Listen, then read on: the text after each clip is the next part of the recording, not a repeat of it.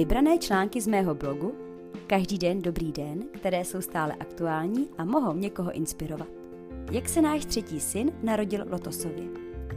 O Lotosovém porodu jsem se poprvé dozvěděla od kamarádky, která takto porodila holčičku před několika lety. Zaujalo mě to, rada jsem si vyslechla proč a jak, ale nějak víc jsem se tím dále nezabývala.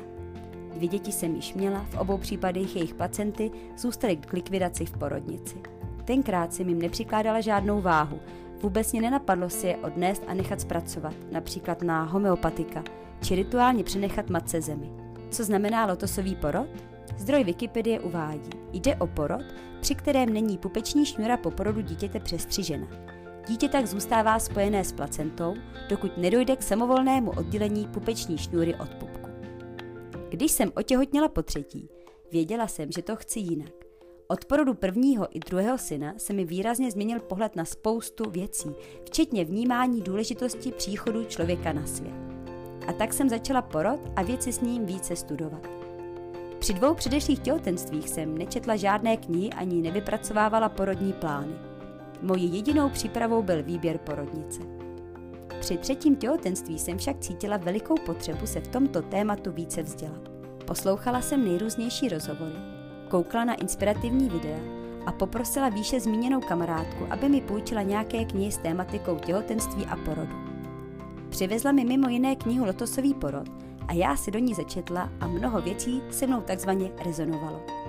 Když do knihy nahlížel můj muž a pročítal si některé z kapitol, náš v té době šestiletý syn se ho vyptával, o čem si čte.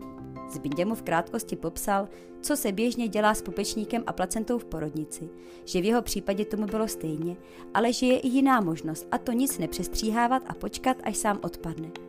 Ale to přece nemůžou dělat, reagoval docela emotivně Timmy na vyprávění o přestřihnutí. Druhý den ráno si vzal papíry a tušku a nakreslil miminko v bříšku s placentou, narozené miminko s neodděleným pupečníkem a placentou a miminko s již odpadlým pupečníkem. Zanechalo to v něm velký dojem a v nás jeho reakce také. Mé těhotenství pokračovalo a já jsem postupně nacítila, že jestli se naše třetí miminko narodí lotosově nebo ne, bude záležet až na konkrétních pocitech po porodu. Informace, jak s placentou případně zacházet, jsme měli a stejně tak, jaké jsou další možnosti jejího využití. Zjištění, že moje porodní asistentka se o ní umí postarat a vyrobit z ní například homeopatika, byla pro mě příjemná a věděla jsem, že i to může být varianta, kterou zvolíme.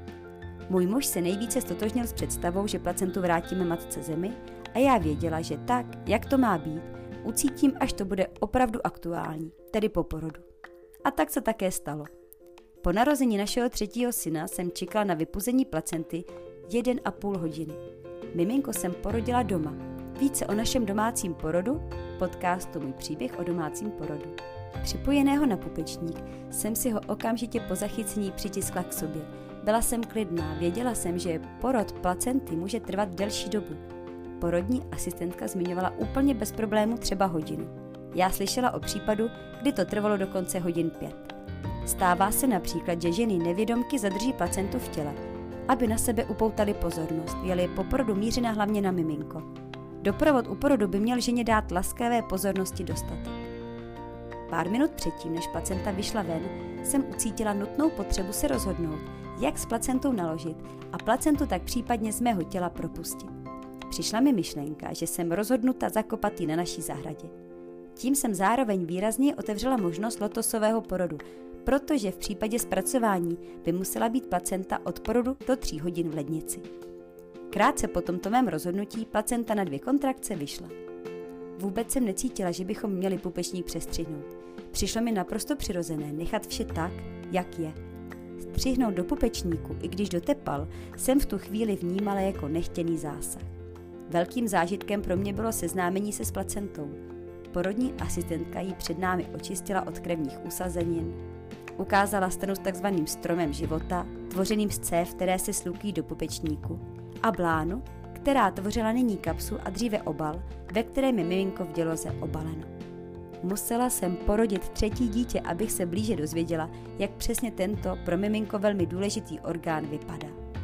Eliam byl s placentou spojen tři a půl dne. Uvádí se, že miminka se od popečníku oddělí v průměru za 3 až 9 dní. Celé ty dny jsem si s Elim v klidu a soukromí ložnice užívala hýčkání mého muže, který vařil, jídlo mi nosil až do postele a zajistil vše, co bylo potřeba. Já jen odpočívala s miminkem přilepeným tělo na tělo.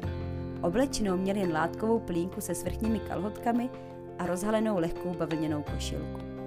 Placentu jsme měli první den v cedníku umístěným ve skleněné míse a od dalšího dne zabalenou v látkové plínce umístěnou v malé plastové misce. Tak se snadno přenášela, když se nesla Eliámka do koupely na mytí v umyvadle. Plinku jsme jednou či dvakrát denně vyměnili za novou čistou. Nějak více jsme se o ní nestarali, neumývali ani nesolili, jak se často doporučuje. Neměli jsme pocit, že by to bylo potřeba. Elí se narodil v zimě. V létě v teple by starání se o placentu bylo asi více nutné. Během čtvrtého dne jsme se s Bindou zacítili, že už bychom ji chtěli odpojit. Už o pár hodin dříve jsem si vizualizovala, jak si jí sesklý pupečník odloupl. Zbindova potřeba byla silnější a já ji chtěla respektovat. Chtěla jsem však, že počkáme, až starší synové usnou, abychom na to měli klid.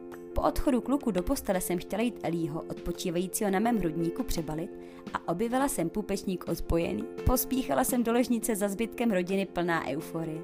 Všichni jsme se radovali a kluci, kteří do té doby Elího tolik nevyhledávali a nekontaktovali, kromě seznámení těsně po porodu, ho začali pusinkovat a chtěli ho chovat. Až nyní po jeho dokončeném lotosovém porodu ho opravdu přijali jako skutečného nového člena rodiny. Dny, co byl Eliam ještě spojený se svojí placentou, jsem vnímala, jako by byly zahalené v jakémsi oparu klidu. Přišlo mi, že Elí nevyklouzl do tohoto světa střemhlav, ale že se díky připojení k placentě postupně pomalu adaptoval. Tak jak pupečník usychal, tak se on více a více probouzel a přivykal na nové životní podmínky jako kdyby ze světa v prenatálu do toho našeho přicházel pomalu ve svém tempu. I já díky tomu více odpočívala a měli jsme důvod být spolu téměř neodděleni a přitulení. Tento článek píši krátce po uplynutí tří měsíců. Eliam je stále stejně klidné a spokojené miminko.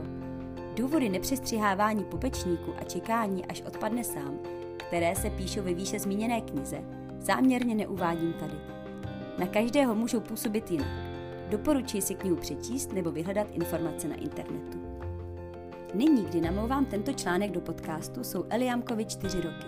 Je to velmi inteligentní, klidné dítě, přesně si vědomé sebe sama a svých potřeb.